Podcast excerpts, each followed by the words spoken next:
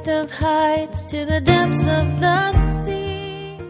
It says in verse 1, it says, Then all the tribes, after this had happened, after Ishbosheth was murdered, then all the tribes of Israel came to David at Hebron, and they spoke, saying, Indeed, we are your bone and your, and your flesh. And this indeed is true, because after all, aren't all the 12 tribes, didn't they all come from Jacob?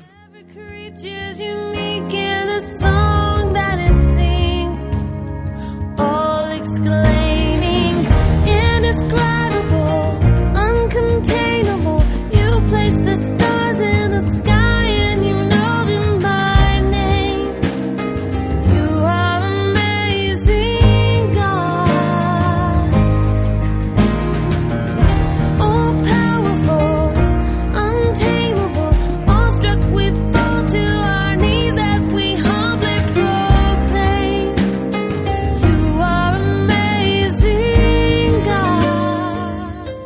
Welcome, everyone. You're listening to Truth in Christ Radio, a Bible teaching radio ministry of Calvary Chapel of Rochester with Senior Pastor Rob Kellogg.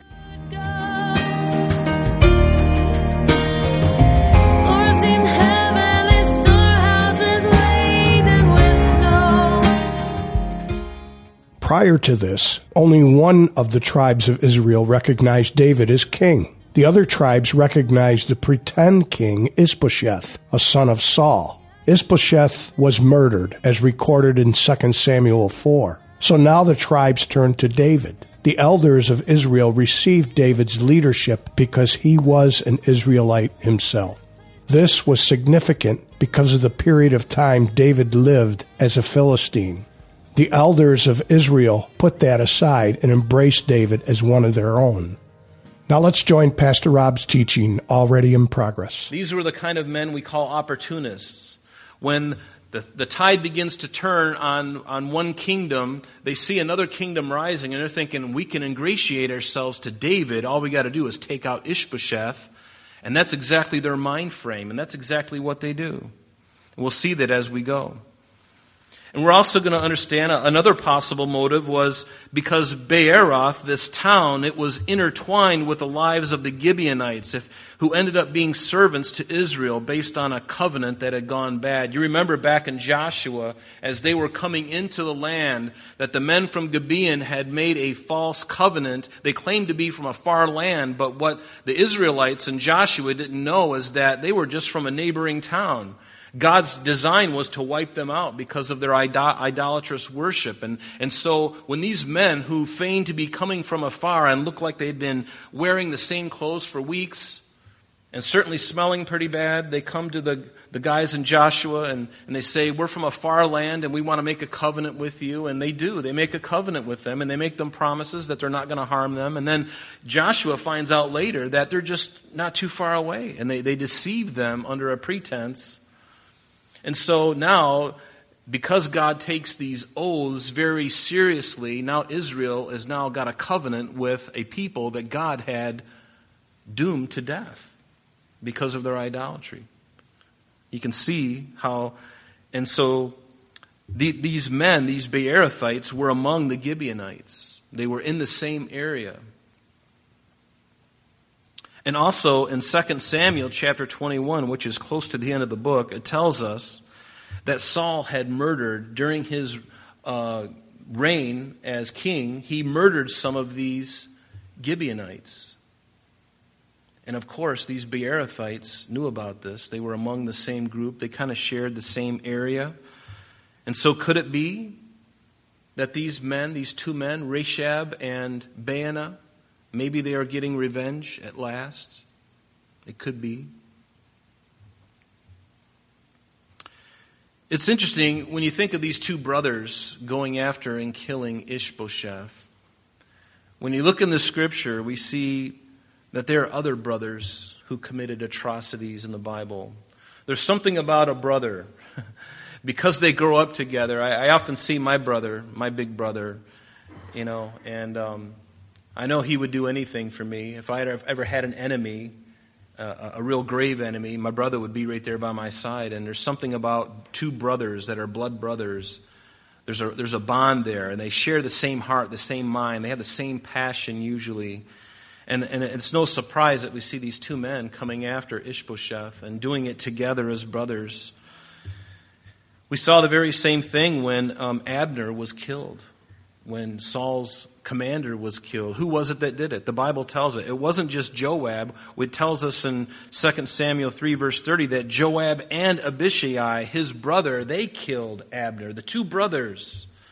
They probably hatched a plan, came up with a device to kill Abner. And what about in Genesis 34? Simeon and Levi going after the men of Shechem. For Shechem, his son, raped, remember, their sister Dinah. And in retribution for that act, Simeon and Levi go and they have they make a, a, a promise with the men of Shechem and saying, the only way we're going to be fellowship with you guys and trade and, and, and intermarry between each other is if all the males get circumcised, and so they do. And about the third day, when they're all very sore and can probably barely stand up, Levi and Simeon go in and they slaughter all the males in retribution for their sister's rape. Something about brothers. Certainly, it's not all bad. There's a lot of good things that brothers do, but in, in these few cases, uh, certainly treachery, certainly murder. But in verse 7, back in our text, it says, For when they came into the house, notice these two men, these Beerothites, Baana and um, his brother, they came into the house and he was lying on his bed and they struck him and killed him. And notice they beheaded him and they took his head and were all night escaping through the plain. So, this is a pretty long jaunt that these men are taking. Picture a, a, map, if you will, and on the east side of the Jordan River, near the Jabbok River, they kill this man, they cut his head off, and they take the head and they run through the plain going east across the Jordan River into the promised land and then going south further till they finally come to Hebron, where David was located at that time. And it says in verse 8, And they brought the head of Ishbosheth to David at Hebron and, and said to the king, Here is the head of Ishbosheth, the son of Saul, your enemy. You know, I wonder what the, how their voice might have been. You know, thinking that they were doing David some great service by bringing the head of his enemy. But was he really an enemy of David? No, he, in fact, David didn't even consider Saul as an enemy. Isn't that amazing? Yet Saul was the one who was pursuing David like a lion chasing a gazelle through the African safari. David didn't see this man as an enemy. Even the man who was hunting him, he didn't see as an enemy. He loved the man, he respected him. I'm sure he didn't like what was happening. But these men, they, they didn't know the heart of David. They thought they were going to be, this was going to be some great prize for David. Some great reward might be given them for bringing the head of Ishbosheth. Now the kingdom is yours, David. no longer just Judah, but all the other 11 tribes. It's all yours. Look at the head. Look at the head. Sorry to be so grotesque, but after all, I am a male. You know, you got to hold up a head, you know. So here is the head of Ishbosheth, the son of Saul, your enemy, who you sought your life. And the Lord has avenged my Lord the king this day of Saul and his descendants. But notice David, he answered Rechab and Baana, his brother, the sons of Rimmon, the Beerothite. And I love how the Bible mentions that again, somehow to reinforce who these guys really are. And he said to them, As the Lord lives, who has redeemed my life from all adversity, and I can almost at this point, the, the key turns to minor. You know, these guys are happy, thinking that things are going to be good for them. They're going to get a reward, maybe even get a, a nice place and a position in David's cabinet, perhaps, for doing such a noble deed. and as soon as David says, As the Lord lives, and the tone of David, can you imagine each word as David speaks, the stomachs of these men are sinking and sinking and sinking, thinking, Oh my goodness, what did we do? we're going to get it. As the Lord lives, who has redeemed my life, David said, from all adversity, when someone told me, saying, and here David is recalling an event not too long ago. He says, Look, Saul is dead. thinking to have brought good news to me. He says, I arrested him, and I had him executed in Ziklag, the one who thought I would have given him a reward for his news. You know, it seems like these guys did not get the internal memo emailed to them, or maybe it ended up in spam. I don't know. But they didn't get the memo that David's heart was not like theirs. In fact, David's heart was very different from most kings. That's what made him more worthy to be king. His mercy, his grace. He wasn't a bloodthirsty man like his nephew Joab. David was a merciful man, and that's what makes him a great king. That's what makes any man a great man. He was very merciful, very gracious, and he only meted out death when it was in battle or when it was deemed so by the law of God. But these men did not know the heart of David, and neither were they paying attention. You remember in 2 Samuel chapter 1, the very first chapter of this book, it records for us that after Saul was killed, remember as Saul was dying there on Mount Gilboa, he had a fatal wound, but he, he wasn't dying. And so he goes to his armor bearer and he says, Fall on your, you know, kill me. And, and, and the armor bearer said, I can't do that. And so Saul put the sword on himself and he, he falls on the sword, but he's still not dead. But he's laying there kind of lifeless, but still alive, unbeknownst to his armor bearer, who realizes that his master's dead and decides, I got to go out too. So he kills himself. But yet, Saul is still kind of alive, and an Amalekite comes upon him. And you remember what happens. The Amalekite finishes him off. And in fact, he brings the, the crown and the bracelet that Saul had, and he brings them to David, expecting to receive some kind of reward. And David says, Didn't you have any did you have a didn't you have a problem killing the Lord's anointed? Did you have no problem doing that? What's the matter with you? And David got on his case and had him killed. It wasn't David's heart that Saul would die. Saul wasn't, or David wasn't going to touch Saul. He wasn't going to touch anybody who didn't deserve death. He was going to leave that in the hands of the Lord.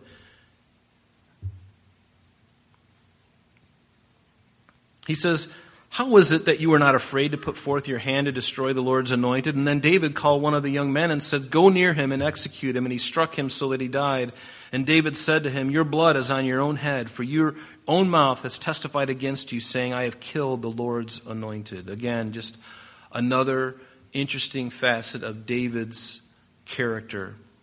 And so, back in verse 11 in our text, it says, How much more then? He speaks to these two men you know, as they're standing there with the head of Ishbosheth. He says, How much more then, when wicked men have killed a righteous person? He calls Ishbosheth a righteous person, that you kill him in his own bed, in his own house. Therefore, shall I not now require his blood at your hand and remove you from the earth?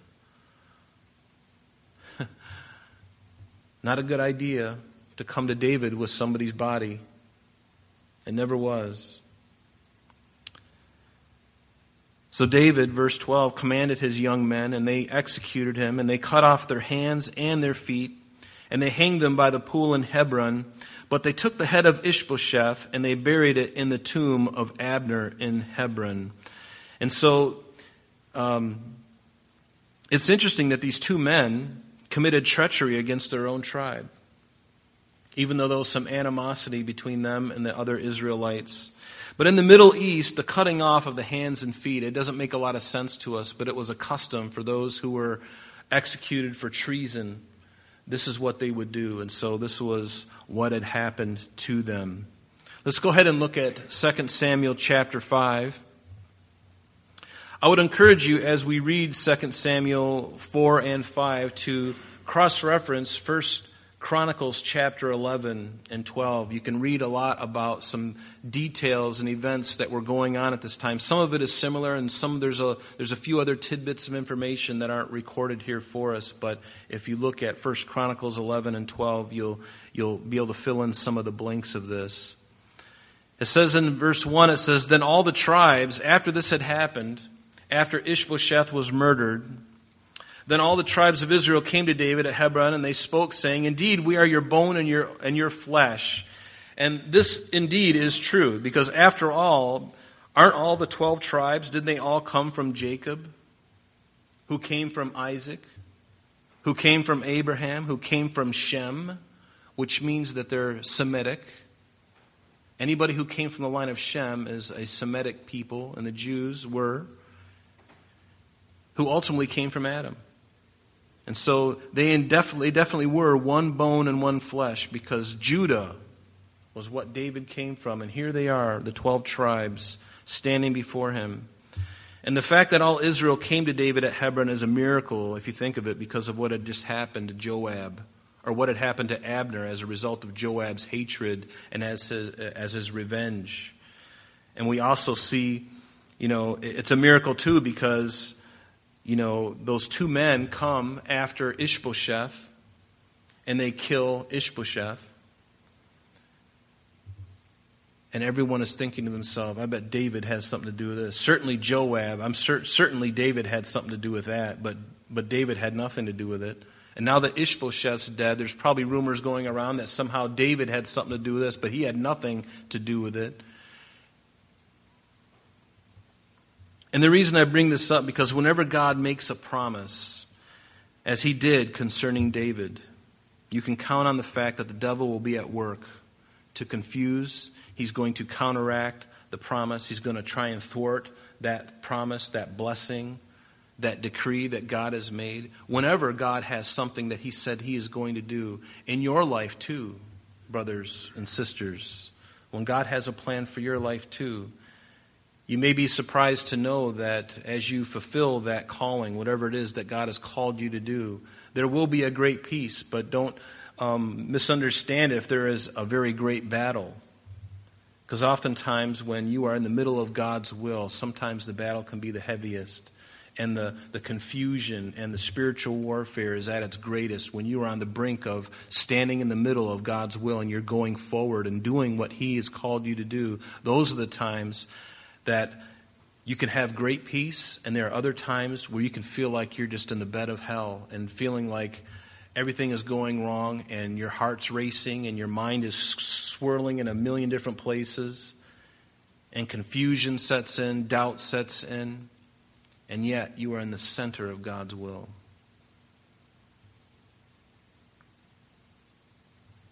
The devil would use this issue of vengeance in Joab's heart, certainly against Abner, and also the treachery of Ishbosheth's troop commanders to try and subvert what God had had told that he was going to do concerning David? Because God had spoken and said that he is going to have David be the king over all of Israel. He made that proclamation. We'll look at that tonight.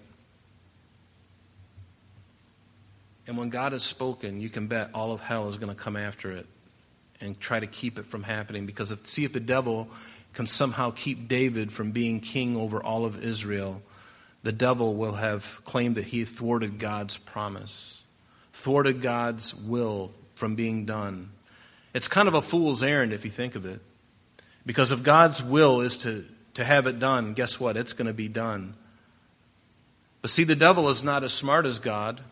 The devil is not as powerful as God. He's a created being. So God has a great advantage over the devil because God alone is omniscient. He's all knowing. He's omnipotent. He's omnipresent. There's no other being in the universe, including Satan himself, that is none of those things. Those three qualities belong to God alone His omniscience, His omnipotence, His omnipresence. No one else, no other being in the universe has those three. And wouldn't you say that that's a pretty good advantage? And so the devil only knows what God allows him to know. How frustrating it must be for him. But he knows the scriptures. The devil knows the scriptures perhaps better than you and I. He knew the promises that had been made long ago through Isaiah, through Malachi, that the Savior would come through the line of Judah. It would come specifically through the line of David. The devil knows this. And he tried everything he could to thwart that from happening, to try and keep it from happening, because then he could thwart, he, in his mind, he could thwart the will of God at that point. Ah. but how can you play chess with the one who's already checkmated you before the game has even begun? And that is God. I'm a chess player and I like to play chess, and usually if you're, I'm, I do not think I'm a, a, really good chess player, but um, you, you always want to be three or four moves ahead of your opponent. But God can look at the chessboard as it's already set up and go, I win. go ahead and make your moves. I'm, I'm just telling you right now, you're checkmated. You can try the Queen's Gambit. You can do all the stuff that you want. I got it covered. In fact, I'll even blindfold myself. I'll turn away from the game and let you make a move, and I won't even look at the board. You can do all the moves, and I'll just tell you move the knight to b4, move the, the rook to you know a6 or whatever. You know, I'll just tell you the pieces. You move them, but guess what? I win. God always wins. He never loses. So, which side are you on? What side are you on? I want to be on the side of the one who knows all things. Amen. I want to be on the side of the one who knows me and knows you more than anything. He knows us better than we know ourselves. And I'm so glad because I don't even know my own heart, and God knows me. He knows the very words that I'm going to speak. He knows the words that you're going to speak tomorrow at noon. He can tell you right now, if He chooses to, to tell you exactly what you're going to be thinking at noon, right on the dot. He can tell you exactly what you're going to eat tomorrow. He could tell you exactly where you're going to be tomorrow. You think you're going to be at work, but you could be dispatched to somewhere else. He knows all things, and I love him for that. But God's word stands, and nothing can thwart God's plans. Amen? Nothing can thwart God's plans. In Lamentations 3:37, what does it say? Who is he who speaks and it comes to pass? when the Lord has not commanded it. no one. When the Lord commands something, it gets done. It gets done. What about in Psalm 33, verses 8 through 11? Let all the earth fear the Lord. Let all the inhabitants of the world stand in awe of him, for he spoke and it was done. He commanded and it stood fast. The Lord brings the counsel of the nations to nothing. He makes the plans of the peoples of no effect. The counsel of the Lord stands forever, the plans of his heart to all generations. There is no one that can thwart the plan of God. Even the death of Abner and the death of Ishbosheth, which, for all accounts, uh, for, for all accounts, as you look at this, it doesn't look very good for David because all of David's enemies on the other side are dropping dead one by one by murder. And do you think the people of Israel are going to be excited about that?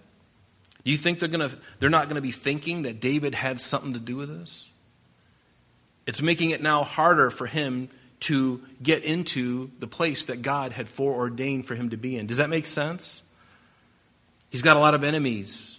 How is this going to work out when there's all this noise going on? How can he ascend to the throne when there's all this subterfuge and all these murders? But throughout the Bible, we see Satan working against the revealed will and plan of God concerning God's plan, not only of redemption, but also for his restoration of Israel. Just really quickly, and when we look at Genesis 3:15 when it says that the seed of the woman will crush the head of the serpent, Satan thought to pollute the human race using the Nephilim, these fallen angels, uh, interbreeding with the, the, the, those daughters of men, whatever kind of weirdness that was. There's a lot to that. Satan tries to intermingle, he tries to thwart this plan, this death sentence, really, on Satan. I'm sorry, that concludes our program for today. But please join us next time as Pastor Rob continues our study in the book of 2 Samuel.